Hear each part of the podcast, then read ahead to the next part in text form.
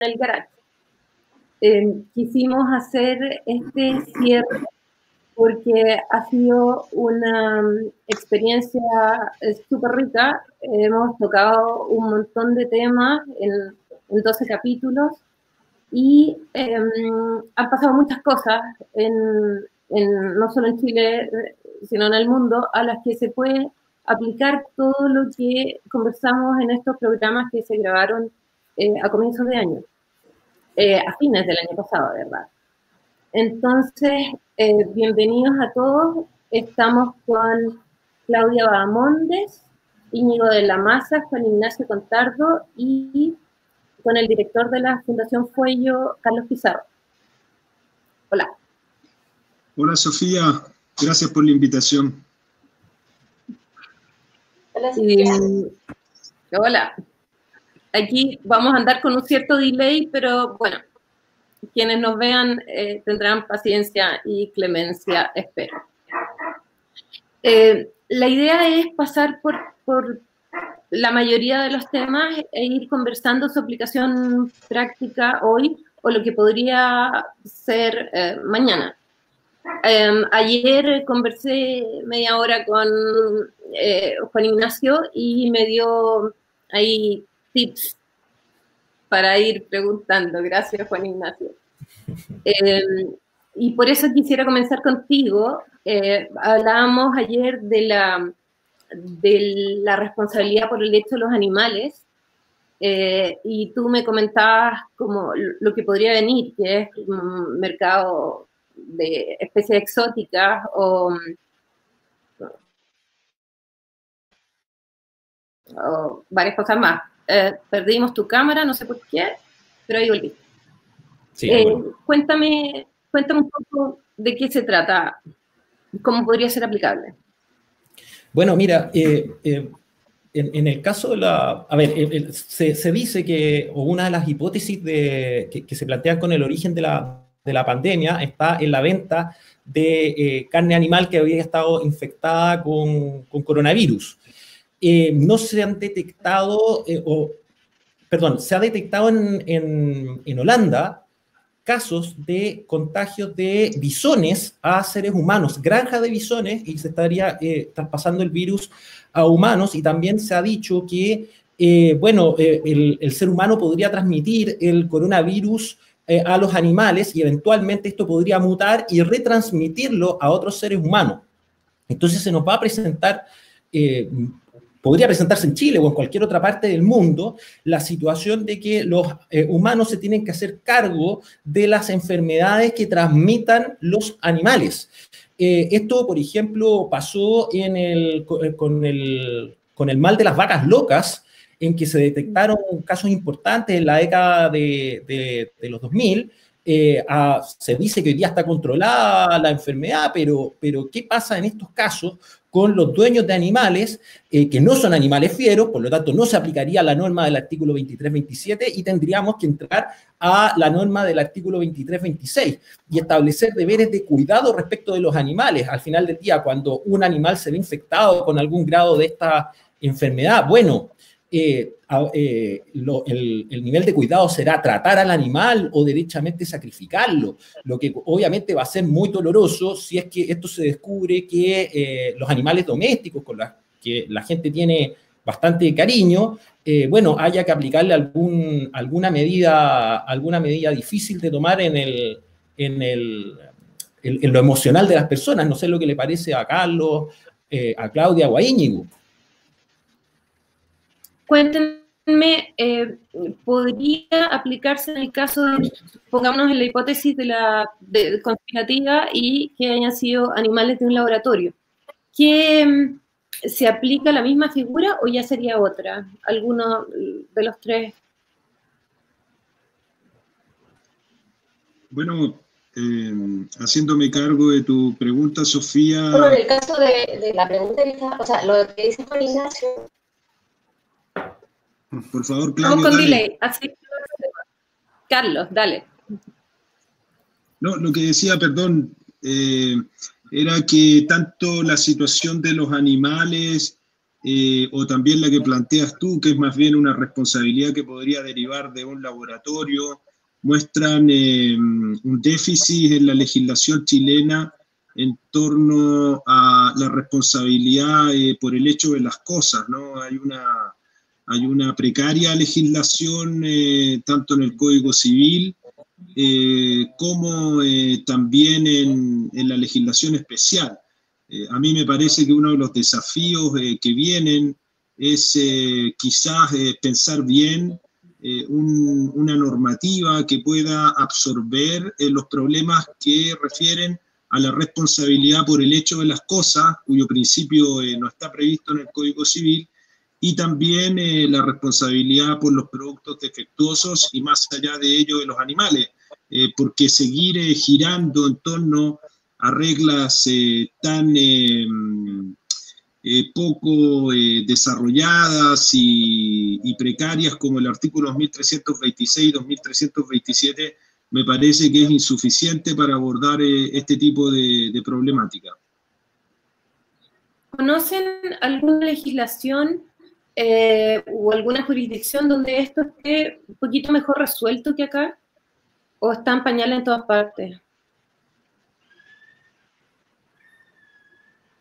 yo por lo menos tengo, tengo conocimiento de que, de que eh, las, normativas eh, se han aplicado básicamente a eh, lo que es la venta ya de animales muertos, pero lo que sucede con los animales vivos, por lo menos al parecer las legislaciones han ido, han ido reaccionando de tanto en tanto. Esto fue precisamente lo que pasó con las vacas locas, que se ordenaron sacrificios de muchas cabezas de ganado para controlar la epidemia eh, que se generó en esos momentos. Pero, pero claro, esto, los problemas se van dando y, la legislación luego va, va, reaccionando. A veces no desde el punto de vista del derecho civil, pero a veces desde el punto de vista del derecho administrativo. Perfecto. Claudia, tú me ibas a decir algo y, no pudimos hablar. Sí, No, respecto a lo que decía Juan Ignacio y el ejemplo de las vacas locas, efectivamente, en España, por ejemplo, se, producen, se produjeron casos de contagio de vacas, digamos, de, de ciertos ganados a otros ganados. Entonces, en esos casos, efectivamente, se, se la responsabilidad del dueño de esa, de esa finca o el dueño de ese ganado que contagia a otros animales sanos, o incluso a trabajadores de, eh, de, otra, de otros sectores. Eh, respecto de lo que tú preguntabas de, los laboratorios, bueno, ahí en realidad yo creo que habría que aplicar eh, la responsabilidad por el, de la empresa, del, empresario o por la organización, o qué sé yo, en el caso de, de, que se estuviesen haciendo efectivamente experimentos y que se hubiese provocado un virus que hubiese saltado al sistema humano. O sea, hay, hay digamos, legislación en términos farmacéuticos que podrían ser aplicables, como decía Ignacio, legislación administrativa. Pero es cierto que no hay un, régimen unificado de responsabilidad por el hecho de las cosas. En nuestro país, eh, como decía Carlos, Francia tiene, avanzado más en eso, pero, y además con, varias directivas también, apunta a varias directivas europeas. Pero en Chile, por lo menos, como no hay, al recurrir a estas reglas generales, eh, las reglas son distintas, las resoluciones de culpa son distintas, eh, las culpas objetivas en algunos casos, las responsabilidades en otros eh, casos son, son, son. Entonces, la disparidad, digamos, procedimental es compleja. Ok. Y mm, Íñigo, ¿cómo? Porque aquí vamos a ir inevitablemente mezclando temas. Eh, culpa objetiva y estándares de diligencia. Eh, conversábamos ayer con Juan Ignacio sobre esta responsabilidad por el hecho del dependiente, eh, por el hecho cuando se tengan o cuando se tenga a cargo a, mayores o exposición de la víctima al daño por, todo lo que conocemos de, gente que está haciendo fiestas, por ejemplo.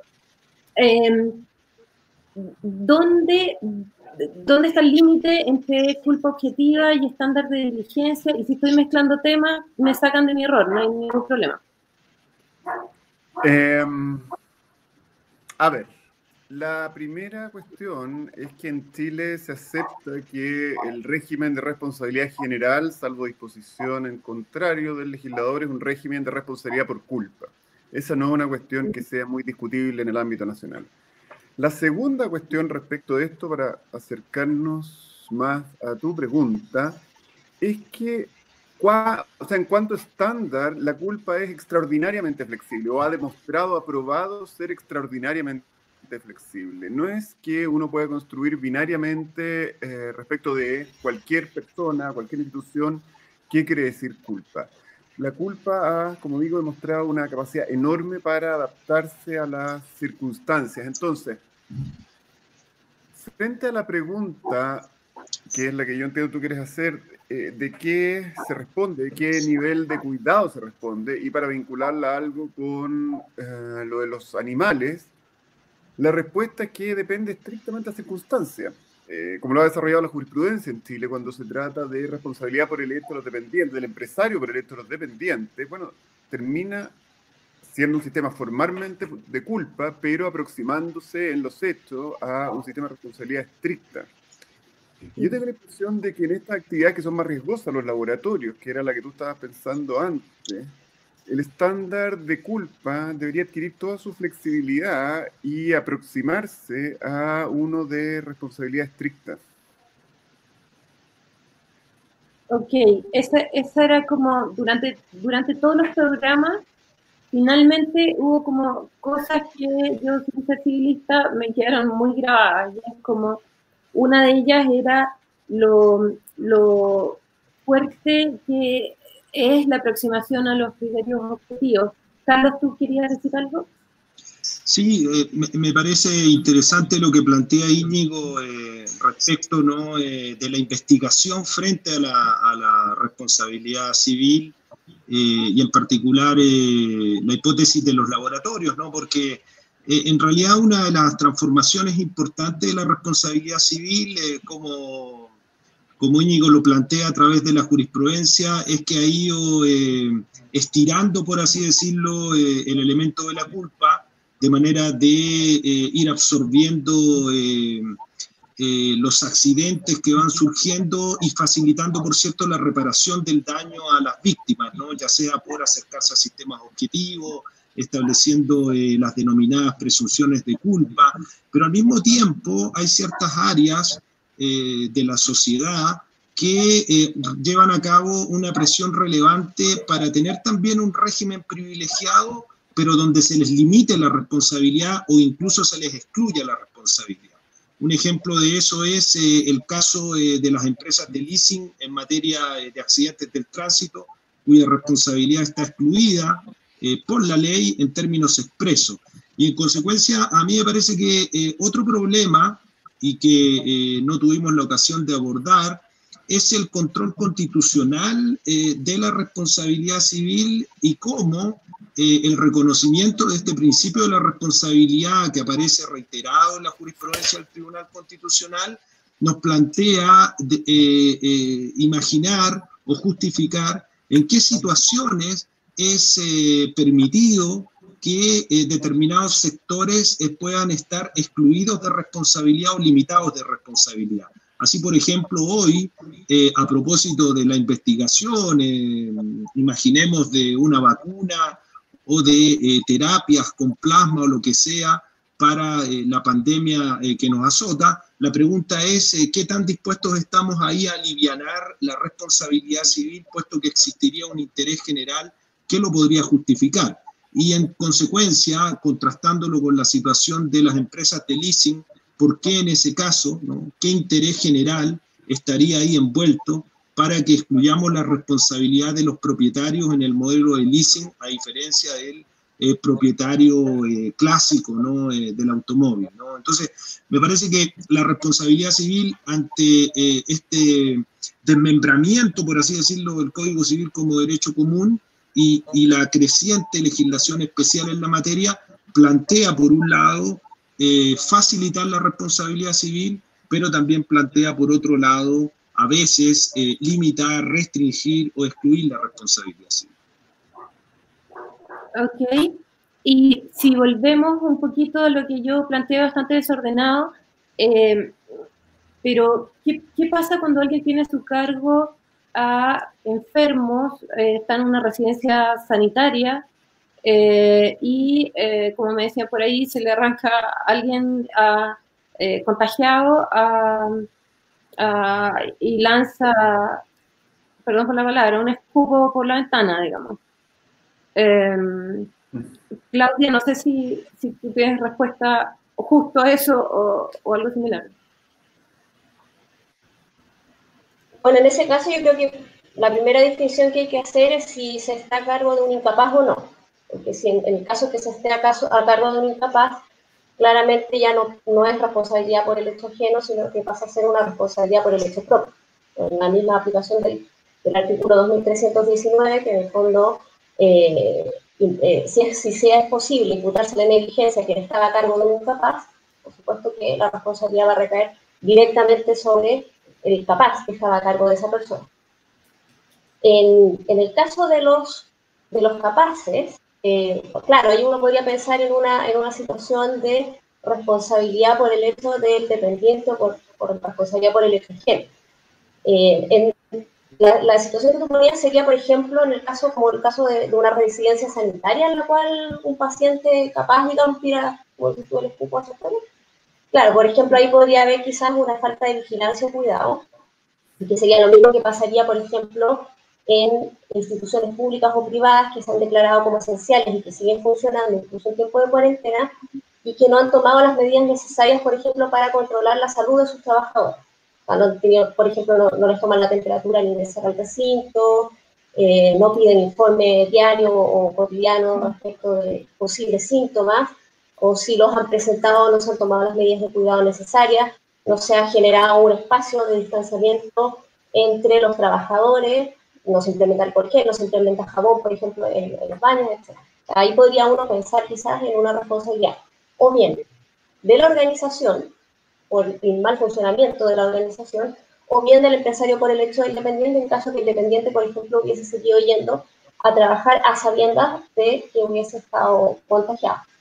En el caso que ponías tú al comienzo de la residencia sanitaria de una persona, digamos, no incumple y sale o tira el o, tose delante de, otras personas, claro, el control de esa residencia es el que está en el delito.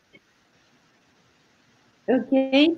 Si pasamos a la exposición de la víctima al daño, eh, algo que no ocurre solo en, en Chile, eh, sino en, varios países, o sea, eh, gente mayor o menor de edad que simplemente no acata las medidas decretadas por la autoridad, no cumple con el distanciamiento social, no usa mascarilla, etcétera, etcétera, etcétera. Eh, podemos tratar ese tema, eh, quien quiera hablarlo. Oye, Sofía, mira, eh, yo, a, mí me parece en relación a las últimas dos cosas que, se está generando un cuadro bien, interesante, porque se ha producido, obviamente, con ocasión de la pandemia, una elevación general del nivel del riesgo.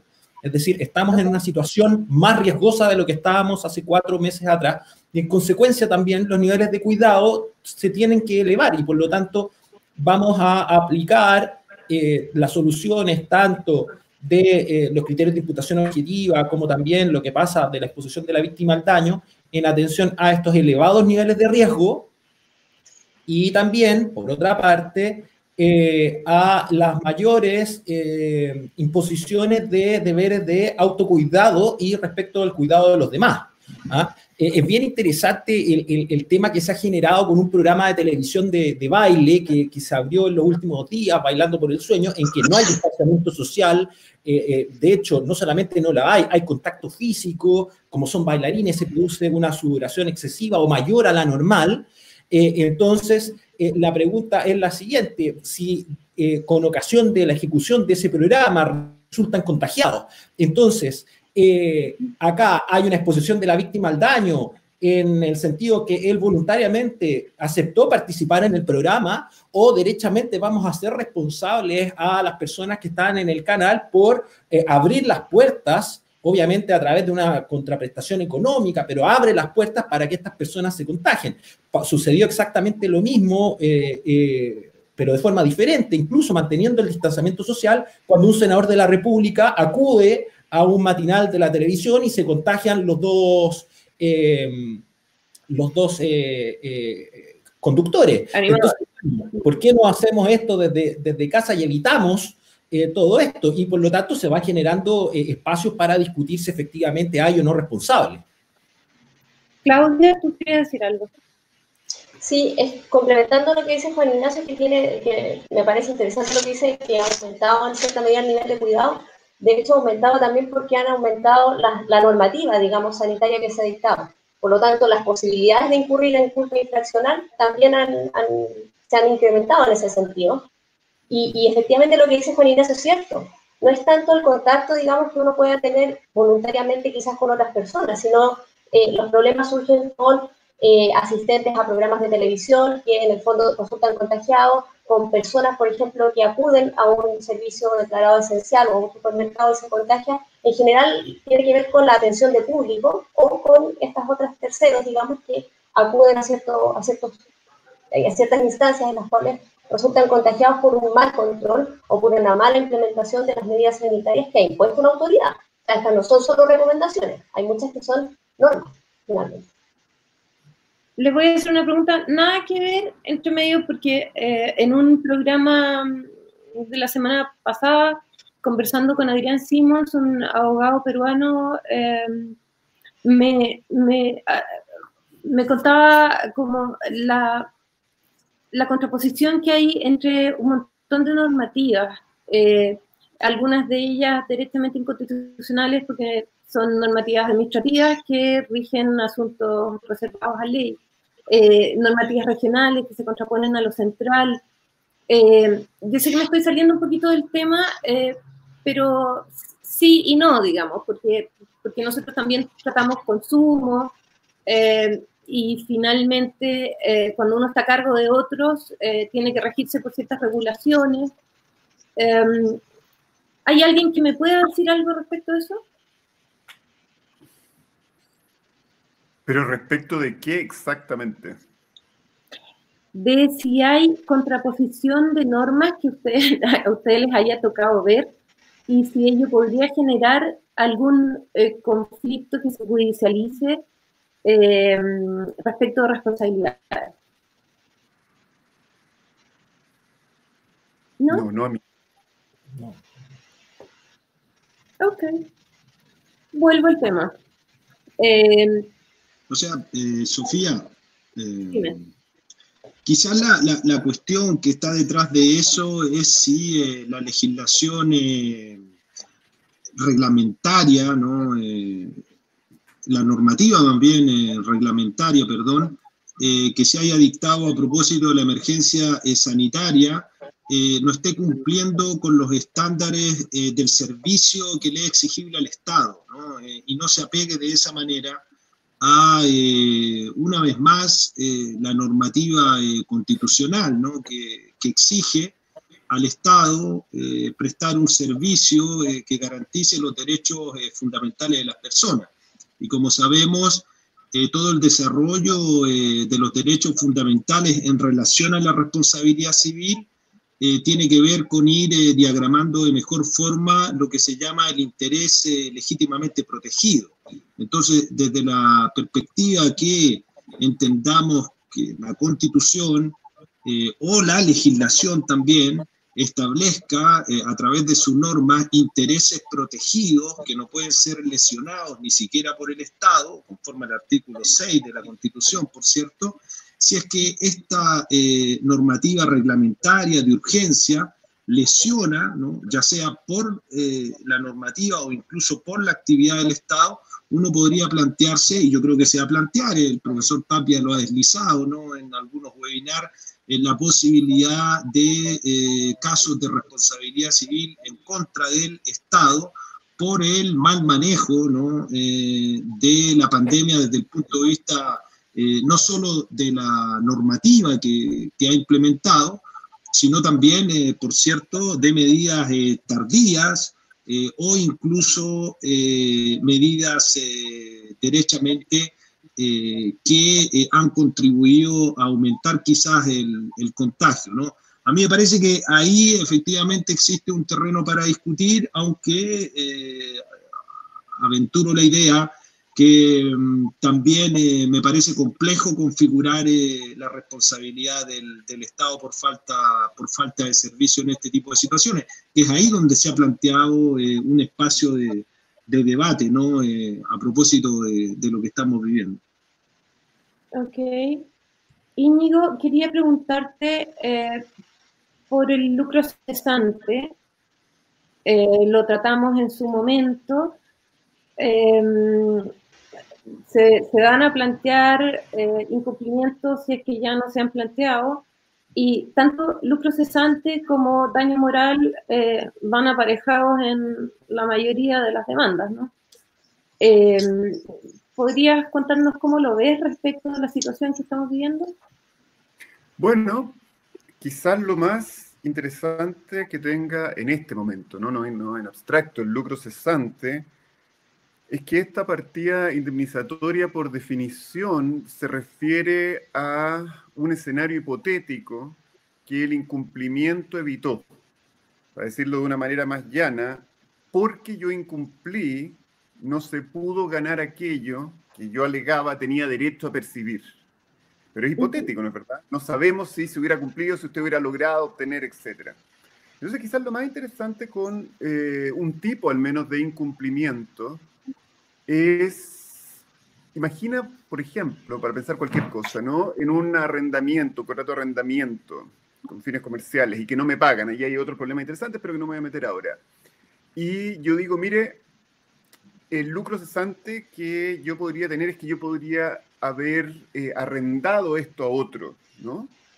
Y en condiciones normales eso es correcto, pero con el mercado deprimido como está hoy día, mi impresión es que si el lucro cesante siempre es incierto, por definición, y los tribunales, en nuestros tribunales superiores han sido extremadamente cautos, hoy día en un escenario como este, donde la actividad económica está extremadamente deprimida y todo indica que se va a deprimir aún más, lo más probable es que el lucro cesante se torne más bien cierto eh, en términos de que los tribunales no lo van a conceder. Ese creo es mi comentario respecto de la particularidad que impone este escenario al cálculo del lucro cesante. Lo torna todavía más incierto, o más bien torna cierto que todos los negocios, o la, gran mayoría al menos, se va a deprimir, ¿no? Y por lo tanto las ganancias van a disminuir. Claudia, ¿qué opinas?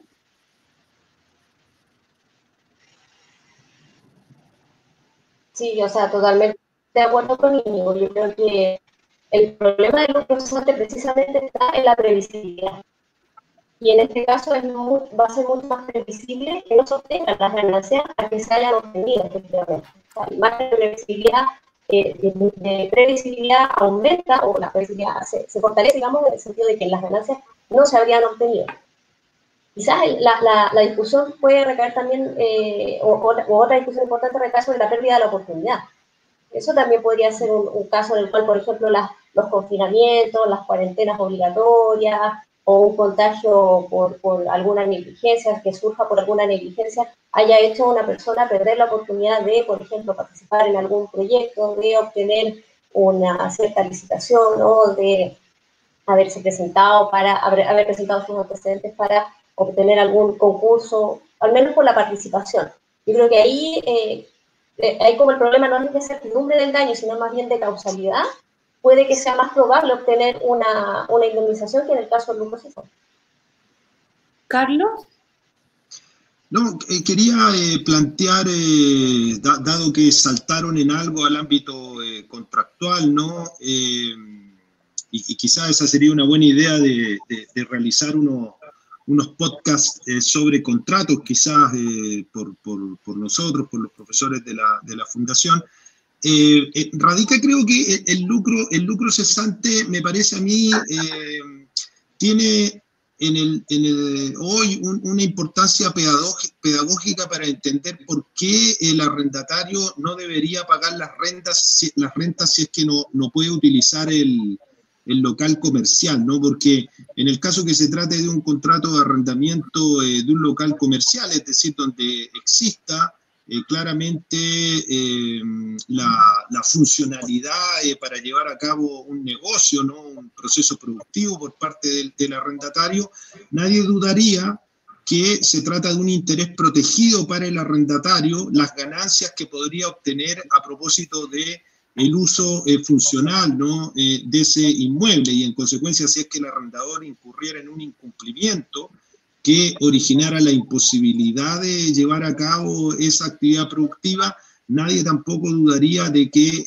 es viable la indemnización del lucro cesante en términos de haber sido un interés protegido y sobre todo a propósito de considerar el contrato de arrendamiento dentro de la categoría de un contrato eh, cuya ventaja a título de lucro cesante es aquella eh, del eh, intercambio, ¿no? de la ventaja por el intercambio que en este caso estaba previsto a la época de celebrarse el contrato. Y entonces, si es que existiera una imposibilidad ahora por una razón que es externa al arrendatario, me parece que el lucro cesante, en términos de ventaja de intercambio en el contrato de arrendamiento, en el caso de incumplimiento culpable, muestra que siempre ha sido un interés protegido en el arrendamiento de los locales comerciales, salvo que exista una cláusula eh, contractual que lo excluya, ¿no?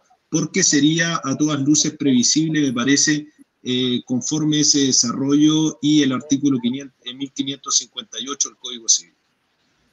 Ya, ya vamos a ir a las cláusulas renunciables. Ahora, eh, porque quiero preguntarle un par de cosas, pero ahora, Íñigo, eh, tenías algo que decir. Sí, quería colgarme de algo que acaba de decir Carlos. Y en fin, como estamos picoteando temas distintos, llevarlo a uno que ha estado más o menos vigente, hay relativamente controversial, lo que suelen ser controversiales estos temas que es, claro, Carlos planteaba un caso de un incumplimiento del arrendador imputable, pero parece ser que el escenario, que, por supuesto es posible, ¿no es verdad? Pero parece ser que el escenario más común en los arrendamientos comerciales va a ser que en realidad el arrendador no haga nada que se le reproche y sin embargo por las cuarentenas, por actos de autoridad o por lo que sea, el arrendatario no va a poder emplear el bien el inmueble, para el uso que protege el contrato, que es este uso comercial. Esa es la pregunta que se ha planteado, que lo encuentro muy interesante, y no solo en Chile, sino también en España, es si el hecho de que el arrendatario no pueda emplear la cosa para el fin que está protegido por el contrato, y el hecho de que el artículo 1924, el numeral segundo, disponga que el arrendador debe mantener la cosa eh, de manera que pueda ser utilizada para ese uso, configura un caso, configura, perdón, un incumplimiento. Para decirlo de una manera más clara, ¿puede el arrendatario no pagar esos meses en que no va a poder usar la cosa alegando que el arrendador incumplió con su obligación de mantener la cosa disponible para el uso garantizado por el contrato? creo que es una cuestión que se va a plantear con frecuencia y que hasta donde yo entiendo no ha sido totalmente pacífica en Chile. Ignacio? Sí, mira, yo tomando lo, que señala Íñigo, eh, yo creo que el tema se puede, se puede plantear de la siguiente manera, porque se, ha planteado que, eh, ¿qué pasa que si el arrendatario deja de pagar la renta, ¿no es cierto? Eh, em, pero el, problema yo lo veo por otro lado. es, me parece que es el siguiente. ¿Qué sucede si el acreedor insta por la restitución del inmueble por el no pago de la renta? ¿Qué, es, verlo por el otro lado. Es el, mismo problema, pero por el otro lado. Eh, y esto yo eh, lo, estoy pensando de esta manera porque, por ejemplo, en, cuando se ven casos de resolución de contratos en la compraventa internacional de mercaderías, el acreedor que resuelve mal se transforma en contratante incumplidor. Entonces, si no le estaría facultado al arrendador para hacer cesar el arriendo, uno podría estimar que en ese caso el que está incumpliendo el contrato no es el arrendatario, sino el arrendador. Y ahí nos tomamos de lo que dijo Carlos a propósito del lucro cesante, y ahí uno podría entrar a configurar el lucro cesante en el contrato del arrendamiento por un ejercicio eh, equivocado, errado de eh, la facultad de colocarle término al contrato por el no pago de rentas. Yo creo que uno podría eh, reencauzarlo por esa vía. Bueno, probablemente pero yo diría que el escenario más posible es aquel en que el arrendador no va a tener demasiado interés en que restituyan la cosa porque no la puede poner de nuevo en el mercado, ¿no? Durante el tiempo que todo esto dure. Entonces, el escenario más posible es que el arrendador querrá que le sigan pagando. Entonces, en ese escenario, mi pregunta es si el arrendatario podría decir, no, yo no voy a pagar porque usted tampoco está cumpliendo con su obligación de mantener la cosa para el fin que fue arrendada. Eh, antes de pasarle la palabra a Carlos, eh, quería contarles que, que, un abogado del norte de Chile me, me contó que estando en labores de cobro eh, prejudicial eh, de un arriendo comercial, le llegó de vuelta a su correo un, un link a una de las columnas publicadas en Idealex sin texto, solo el link. Lo que demuestra eh, cuánta influencia tenemos y cómo estamos arriba de los temas y cuánto nos leen. Carlos, cuenta, cuenta tu punto Yo quería reafirmar la, la, la, posición que plantea Íñigo, porque en definitiva el debate eh, decanta en saber si el arrendador está obligado o no a proveer el uso y goce funcional del inmueble y la interpretación del 1924 eh, número 2 y también del, 1932, como han sugerido Íñigo y, el profesor Álvaro Vidal, va en ese sentido. Y yo quería agregar, y esa fue mi intención, un argumento ¿no? Eh, de lógica jurídica en el sentido que en el arrendamiento comercial, si eh, el arrendador por un hecho imputable impide el goce funcional del inmueble, tendrá que pagar la indemnización por lucro cesante. Y si eso es así, no lo dudamos, significa entonces que efectivamente existe como una obligación del arrendador de proveer el goce ¿no? funcional de la propiedad y que en consecuencia en todo contrato de arrendamiento comercial, salvo exclusión expresa, existe como un interés protegido del, del arrendatario poder utilizar la cosa en términos funcionales. Y si ahora se da esa circunstancia, que es el caso paradigmático hoy en día, en términos eh, de imposibilidad sin imputación al arrendador, entonces, como sabemos ¿ah? que es un interés protegido del arrendatario y que eso trasunta una obligación del arrendador, bueno, deberá suspenderse en consecuencia el pago de la renta por una cuestión de conmutatividad porque no se le está eh, proveyendo el uso y goce funcional de la, de la cosa. En ese sentido, creo yo que es útil la reflexión a propósito del lucro cesante, la categoría del arrendamiento como un contrato eh, de intercambio y entender que efectivamente en los arrendamientos locales comerciales un interés protegido del arrendatario es el uso funcional de la cosa en términos de productividad, como lo indica el profesor Morales Moreno en su libro sobre el lucro eh, cesante. ¿no? Esa es la idea que, quería eh, eh, plantear. Claudia, yo no sé cómo se está viendo esto en YouTube y si se nos ve duplicado nuestro querido Íñigo de la Maza, así como lo vemos acá. No, ya no, parece. pero tú cuéntame, pediste la palabra. Sí, yo la, la duda que tengo es, bueno, en el fondo, claro, si uno lo entiende como un concepto amplio de incumplimiento, en que efectivamente no hay, no se toma en cuenta el factor subjetivo de atribución de responsabilidad, podría considerarse sí, pero también podría considerarse como una imposibilidad jurídica. O sea, si efectivamente el, arrendador no, no, ha dado, eh, no, ha dado no, ha, no ha provocado el impedimento para acceder al, al inmueble, por ejemplo, pero la autoridad administrativa sí. O sea, de hecho, en las universidades nos pasó a muchos que no podíamos ir a la universidad, por ejemplo, a buscar los libros que nos faltaban porque había cuarentena y había restricciones para el ingreso. Entonces, ¿podría uno considerar que en este caso hay imposibilidad jurídica porque, simplemente porque no se le deja entrar a la comuna, por ejemplo? Más que un cumplimiento. Ok, eh, eh. buena cuestión. Eh, Íñigo quería hablar. Sí, no, yo creo que es una gran pregunta, Claudio, una gran pregunta que tiene agitado a los españoles, pero yo creo que en el título 26, o sea, el título del arrendamiento, puede idearse una respuesta clara sin demasiado sobresaltos, ¿ah? porque desde luego solemos aceptar, no todos ni todas, pero en general, que la noción de incumplimiento es objetivo, es decir, que no requiere un reproche.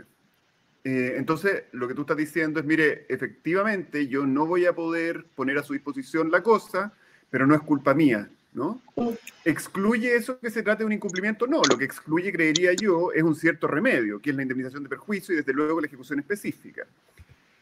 Ahora, eso en general. Y respecto del arrendamiento, piensa tú que el artículo, los artículos 1925 y 1926, referidos, eso sí, a la obligación de entrega, ¿no es verdad?, del arrendatario, dicen que si el, arrendata, si el arrendador perdón, no entrega por caso fortuito, entonces el arrendatario se podrá desistir, que en el lenguaje del código quiere decir que podrá resolver.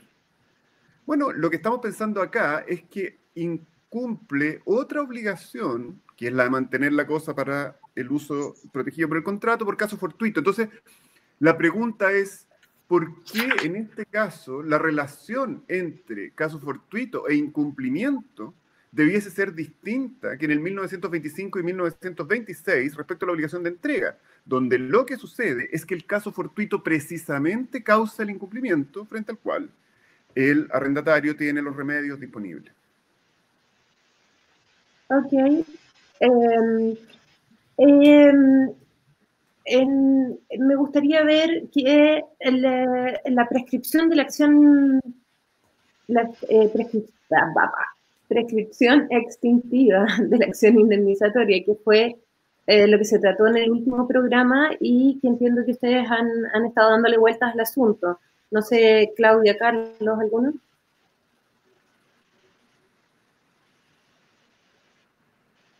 Yo creo que la, novedad grande en este, punto es la, la ley 21.226, que establece que eh, como medida excepcional, la, mm, la sola presentación de la demanda interrumpe la prescripción y en el fondo se permite, siempre y cuando la demanda haya sido declarada admisible y se, se haga la notificación dentro de los 50 días posteriores al, al, estado de excepción o a los 30 días desde proveída la demanda.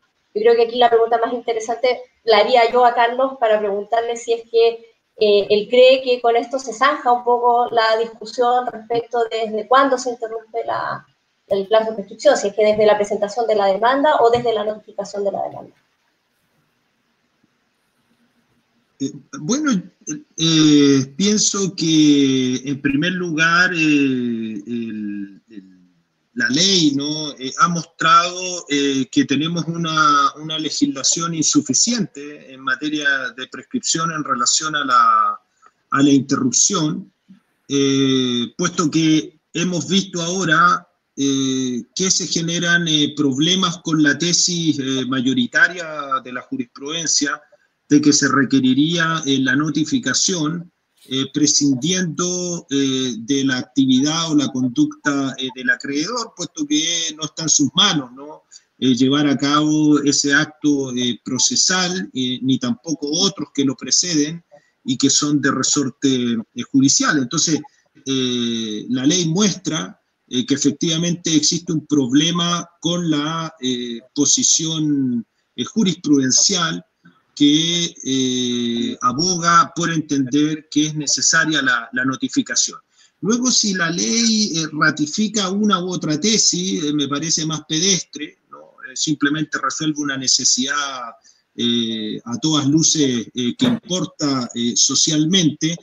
Y, por cierto, creo que debiéramos más bien legislar de manera permanente para otorgar una solución sobre este asunto, eh, siguiendo el modelo eh, canadiense, por ejemplo, donde eh, interrumpe la mera presentación de la demanda, pero bajo el supuesto que se lleve la actividad de notificación dentro de un periodo de tiempo razonable, ¿no? que puede incluso fijarse por el mismo legislador, que sería lo más ventajoso para, la, para la seguridad jurídica. Ahora, en términos estrictos, bueno, sigo convencido que eh, la legislación del Código Civil eh, ha sido una mala interpretación, entender que el 2503 exige la notificación para la prescripción extintiva por las razones que ya he expuesto con anterioridad, ¿no? Claudia y después Íñigo. Pero Íñigo estaba primero. Bueno.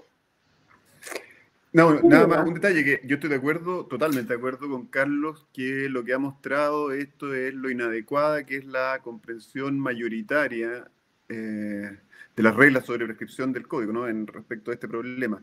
Sin embargo, claro, lo que subsiste y que hace que las que por donde sea que uno mire el código hoy día, produce una mala solución.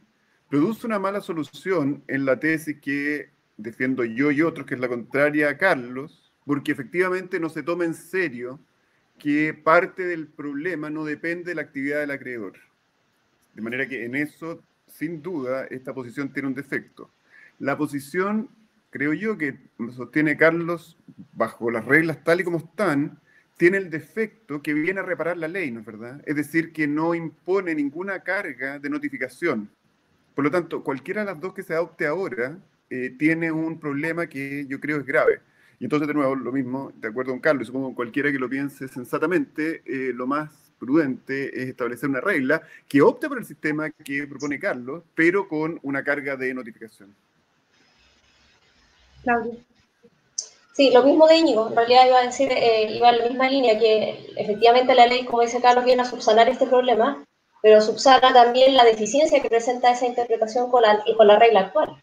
Y es que no impone ninguna carga al acreedor en el sentido de, de, notificar efectivamente para lograr la bilateralidad de la audiencia, para lograr en el fondo generar el, el, el juicio en sí mismo. Eh, y de hecho incluso considera el hecho de que haya sido la, que la demanda sea, sea aceptada finalmente o que sea proveída por lo menos, porque desde ahí se empiezan a contar los plazos. Entonces, digamos, la, esta, esta norma de excepción muestra, como dice Íñigo, las deficiencias de las dos interpretaciones con las reglas que están ahora. Em, Juan Ignacio, quería preguntarte por, eh, hemos hablado de lucro cesante, quería pasar a daño moral. Em, siempre mirando la situación que estamos viviendo hoy y la judicialización que, que se va a venir, em, ¿qué, ¿qué, has pensado al respecto? Mira, yo el, el, tema me lo había planteado eh, frente a, a, una cuestión que estoy revisando, que son la suspensión de los vuelos de avión y de los viajes combinados, los paquetes turísticos. Entonces, es muy probable que se genere una alta litigiosidad sobre esta materia y da las suspensiones que se han decretado por el cierre, obviamente, de, la, de las fronteras, etcétera, eh, se van a reclamar no solamente la devolución del precio y se va a reclamar en todos estos casos el, el, daño eh, moral. Entonces, acá estamos en, frente a grandes cantidades de personas que están sido afectadas por el mismo hecho, ¿no es cierto? Entonces la pregunta que yo me hago es la siguiente. Bueno, en realidad, si tenemos una, eh, si estamos todos sufriendo por lo mismo, ¿ah? En este caso las suspensiones, en realidad ese daño debe ser soportado por todos de la misma manera o bien se lo vamos a poder trasladarlo a la parte incumplidora, que en este caso sería la línea aérea o el agente de viajes, porque efectivamente no se dio el, el viaje. Entonces, claro, esta situación general de la pandemia no, eh, a, mi modo de ver, eh, nos eh, va de alguna u otra manera a exigirnos la pregunta sobre si el nivel de, perdón, o el grado para soportar el daño moral, ¿no es cierto?, ha subido o debe mantenerse en el estado pre-pandemia. ¿ah? Y, esto obviamente también, eh, esto va a tener que ser resuelto en, con ocasión de cómo va a quedar la economía eh, después de la pandemia, porque en una, frente a una economía muy, eh, muy debilitada, bueno, estaremos en condiciones de empezar a otorgar indemnizaciones del todo cuantiosas por daño moral, o bien aseguraremos primeramente el daño emergente y luego el lucro cesante.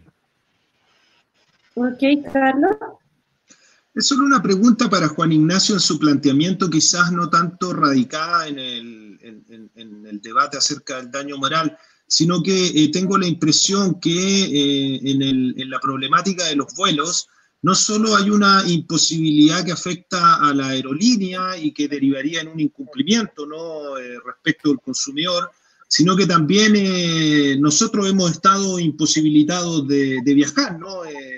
con Claudia, por ejemplo, teníamos un viaje a, Corea que nos tenía muy ilusionados a unas jornadas de la Asociación Capitán, que ahora no estaría tan mal estar allá, la verdad, porque eh, la cosa, eh, me contaba una amiga que tiene menos de 20 contagiados por día, todo absolutamente controlado, pero sin duda que nosotros también estábamos en una imposibilidad eh, de poder viajar, es decir, también desde ese punto de vista hay un incumplimiento en esta nueva nomenclatura de parte del, consumidor en, este caso. Entonces, estaríamos frente a una situación de incumplimiento recíproco, eh, lo cual eh, se ha generado en todo el ámbito contractual, eh, me parece, dada las imposibilidades. Ahora, no se me escapa que en materia de consumo, evidentemente, aquí rigen otros principios y corresponde ya sea trasladar el, viaje a favor del consumidor en el tiempo o incluso la restitución.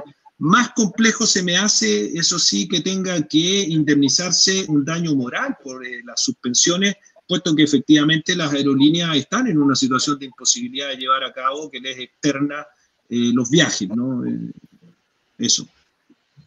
Íñigo.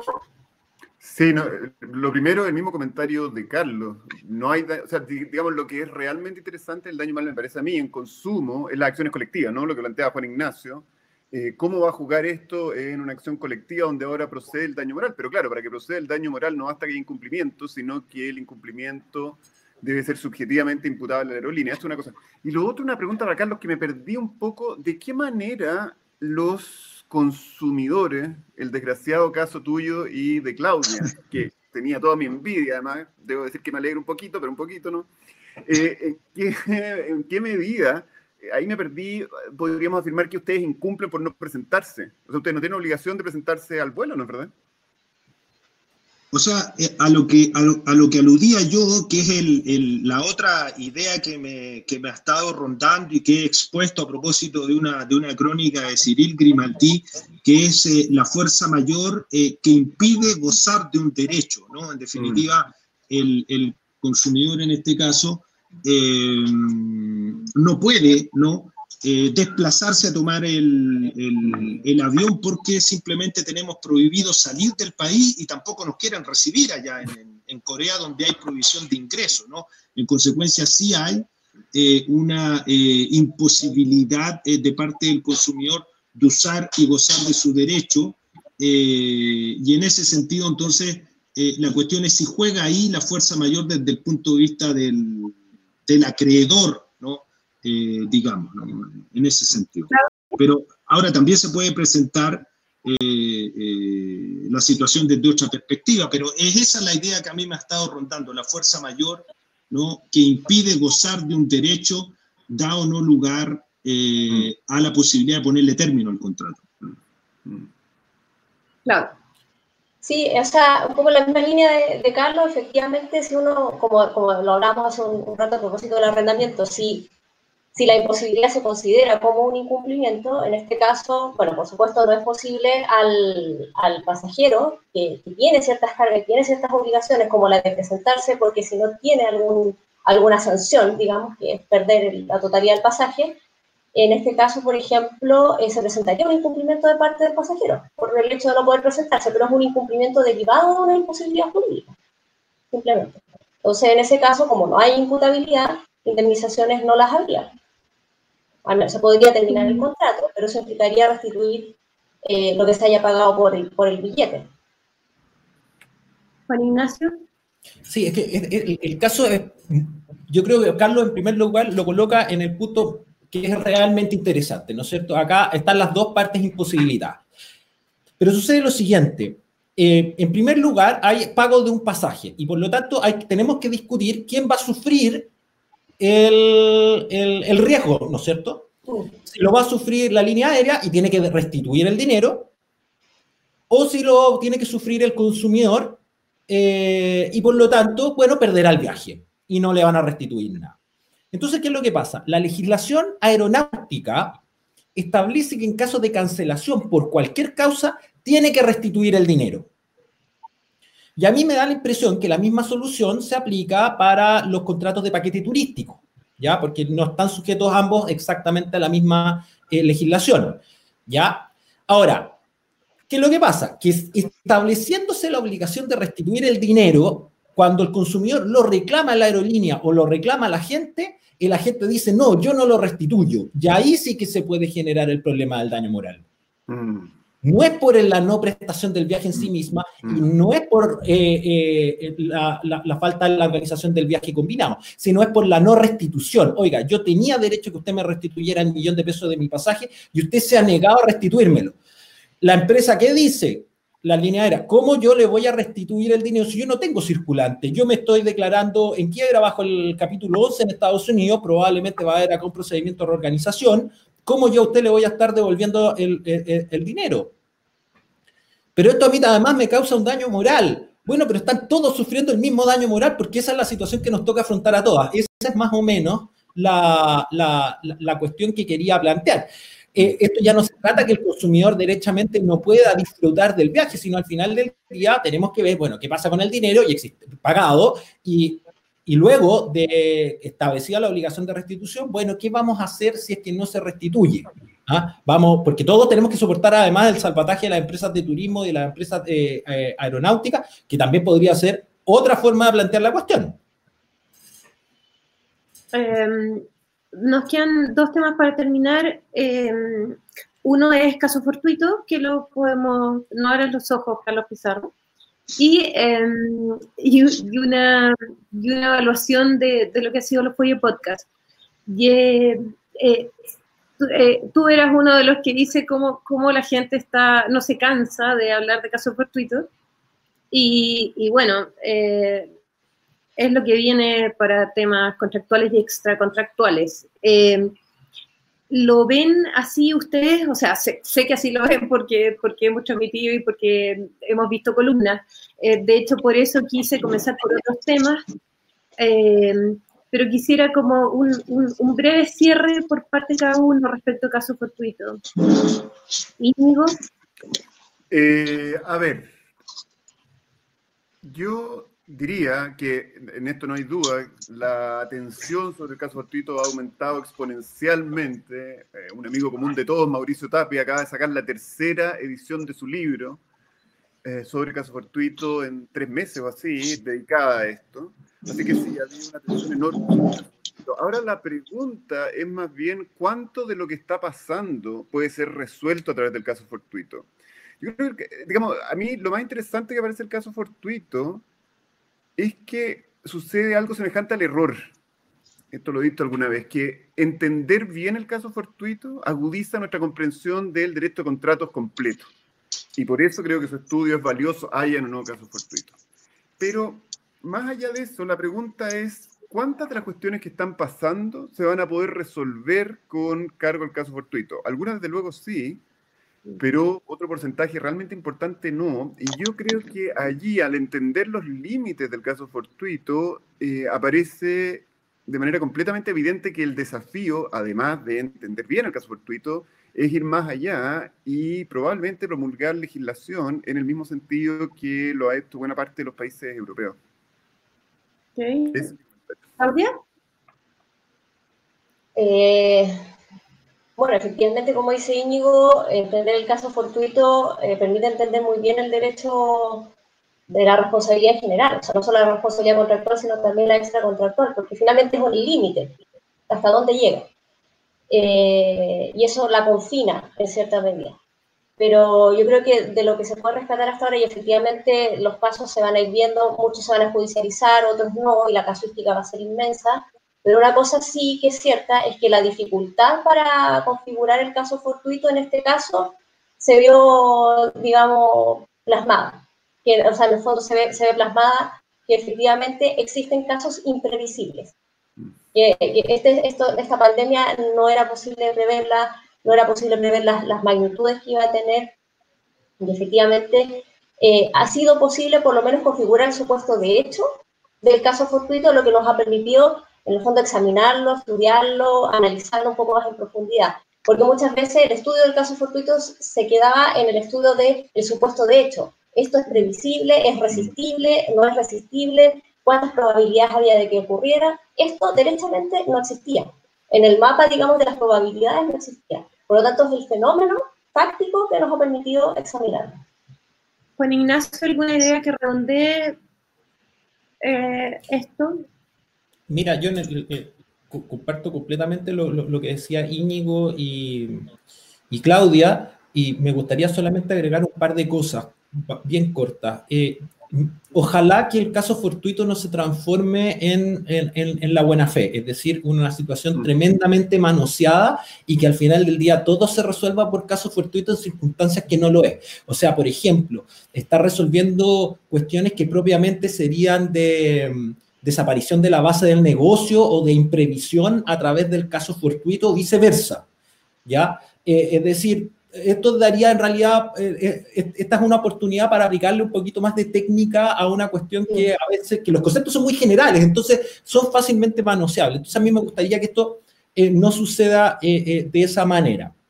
Y lo segundo, y también en relación con lo que venía señalando, que también nosotros como, como país hemos sido tremendamente resistidos del caso fortuito, porque en general este ha sido un país de altas calamidades, ¿no es cierto? Nos suceden de tanto en tanto, hoy día compartimos una mundial, pero, eh, pero resistimos de tanto en tanto desastres naturales, de, de estallido social últimamente. Entonces, bueno, la verdad es que nos hemos hecho muy tolerantes a, las circunstancias excepcionales y esto, como ya han planteado varios, eh, nos da también la oportunidad de discutir si derechamente debemos a, eh, tomar bien en serio qué es una circunstancia excepcional y cómo el derecho debería eh, eh, eh, plantearse frente a ella, por ejemplo, con los supuestos de desaparición de la base del negocio o de la imprevisión, para resolver problemas que, han afectado a una gran cantidad de personas. Yo, esos dos temas me gustaría dejar planteados. Ok, gracias. Y Carlos, para cerrar, um, fuerza mayor o caso fortuito. Diría que eh, lo que ha mostrado eh, el estudio de, más, que el estudio, la verdad, porque hace muchas décadas que, se viene estudiando la, fuerza mayor y el caso fortuito en, otros países, ¿no? Y hay tesis doctorales y aquí mismo eh, también en Chile se ha publicado, pero diría que esto reafirma la separabilidad necesaria entre lo contractual y lo extracontractual. Eso yo diría que es clave para entender que la concepción, la noción, la función de la fuerza mayor en materia contractual difiere de cómo opera en el ámbito extracontractual.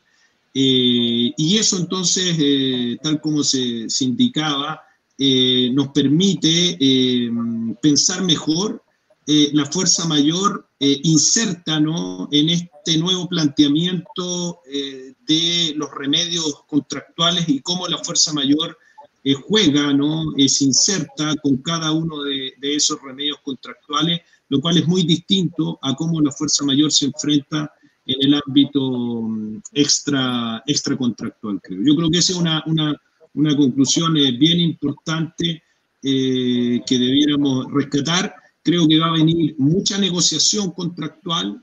No creo que se, se judicialice mucho el problema, la verdad, salvo algunos casos eh, muy relevantes en materia arbitral y abre la puerta eh, a otro espacio eh, bastante desierto, eso sí, en la literatura, que es el análisis de las cláusulas relativas a estos eventos, ¿no? salvo el libro de, Rebeco con Cárdenas, ¿no? que, que tiene un catálogo de cláusulas, en general no se han estudiado mucho las cláusulas contractuales que refieren a esto, y cómo entonces vamos a abordar los eventos adversos eh, o sobreviniente, ya sea que importen una imposibilidad o un agravamiento del cumplimiento de las obligaciones, pero eh, con el lápiz en la mano o con el teclado dispuesto para poder redactar esa, esas cláusulas eh, que nos permitan quedar dentro de lo que es la previsibilidad contractual. Em, ya para finalizar, em, quisiera eh, Follo Podcast para mí ha sido una experiencia tremenda. Eh, por ahí me contaron que había algún meme de dos profesores frente a la cámara eh, comentando partido de fútbol. Lo encontré genial, genial. No lo, hizo lo hizo, ¿Ah? lo hizo Domingo eh. Fue genial. Eh, ¿cómo, ¿cómo, ha sido la experiencia para ustedes? Eh, yo ahora di este, este episodio live full que habláramos todo lo que quisiéramos, pero fui un sargento con los tiempos cuando los grabamos. Eh, ¿Cómo ha sido la experiencia? ¿Qué feedback han tenido? lo que quieras comentarme al respecto. ¿Qué tienen? Bueno, muy buena. Quizás lo único que quede por añadir es que debiésemos hacer otro ciclo. De responsabilidad contractual. De los temas que trabajamos, ¿no es verdad? Es una forma de conversar todos, que pese a que trabajamos en el mismo lugar, bueno, ahora no, eh, rara vez tenemos la oportunidad de conversar con tiempo, sin apremio, salvo que tú nos dices que hablamos mucho, eh, las cosas que nos interesan y que yo supongo algunas otras personas también. ¿Alguna opinión? Bueno, agradecer por la, agradecerle a ustedes también por la por, todo la, el, trabajo que hay detrás, la buena onda, eh, por plantearnos los temas, eh, ayudarnos a cómo debemos plantearnos frente al formato, que para nosotros a veces es un poco eh, difícil y además ha sido bien entretenido y también es una forma alternativa de compartir con, con, con, la gente fuera de la sala de clases y eso a veces eh, eh, eso lo agradece mucho, no solamente alumnos de otras facultades de, Derecho, sino también los abogados. Eh, yo lo he visto compartido mucho en, en, redes sociales y bien comentado. Así que, bueno, agradecerle a ustedes la posibilidad de, de, compartir nuestras apreciaciones con ustedes. No, gracias a ustedes por la libertad de permitirnos crear y el formato gracias, Sofía, bueno, a ti y a todo tu equipo, también como decía Juan Ignacio, porque efectivamente hay un trabajo importante detrás de preparación, de edición, eh, que, no es menor. Y, efectivamente, como dice Íñigo, es interesante, el, eh, digamos, este formato porque efectivamente nos permite conversar, que preguntarnos cosas entre nosotros, entre, entrevistarnos y dar algunas respuestas. Y es interesante porque pueden ser preguntas que se plantee el público general, estudiantes, eh, jueces, abogados. Eh, y de hecho, ese es uno de los objetivos de la Fundación, difundir el, derecho privado de la, de la, manera que mejor sea posible. Y si esta es una buena manera en tiempos de pandemia y quizás es una manera de llegar a un público objetivo más joven que, que, que, se interese por este formato, eh, una gran iniciativa. Fantástico. Bueno, les agradezco mucho el tiempo. No sé si Carlos quiere cerrar tú, como en los viejos tiempos. Bueno, me sumo a los agradecimientos a ti, y de Alex, a todo el equipo que está detrás, porque la experiencia técnica eh, fue de alto nivel, también a los profesores de la fundación que eh, se sumaron eh, muy entusiastas, ¿no? Porque recordemos que lo hicimos en una jornada maratónica, sin eh, mucha eh, eh, preparación, organización entre nosotros, pero como ya nos conocemos hace, hace tantos años, yo creo que fluyó muy bien la, conversación y el, y el, debate sobre los temas que, que, habíamos escogido. Sin duda vamos a hacer otra mm, tanda de, de, de, podcast, de hecho ya la tenemos aprobada en nuestro presupuesto, solo tenemos que salir de de la cuarentena para que podamos instalarnos y ahí discutiremos entre nosotros si hacemos uno eh, temático, ¿no? Sobre contratos, regímenes especiales o sobre distintos temas, bueno, podremos discutirlo, pero la experiencia va a seguir y yo creo que eh, sobre todo eh, fue muy bueno que lo hubiéramos grabado en diciembre y lo, y pudiéramos presentar en, en marzo, ¿no? cuando eh, eh, todo el mundo estaba en su casa con bastante disponibilidad para mirar cosas eh, aburridas, académicas, como ha mostrado la gran afluencia a cuánta cosa uno ha, tenido que organizar o participar de webinar o videoconferencia. Muchas gracias Sofía y de Alex y bueno a todos ustedes por haber participado en esta aventura. Bien, gracias a todos. damos por terminado este episodio 7, mezcla de Fuelle Podcast y Conversaciones en el Garage. Soy Sofía Martín y de Alex.press. Hasta luego. Gracias, Sofía. Te dio. Chao, gracias.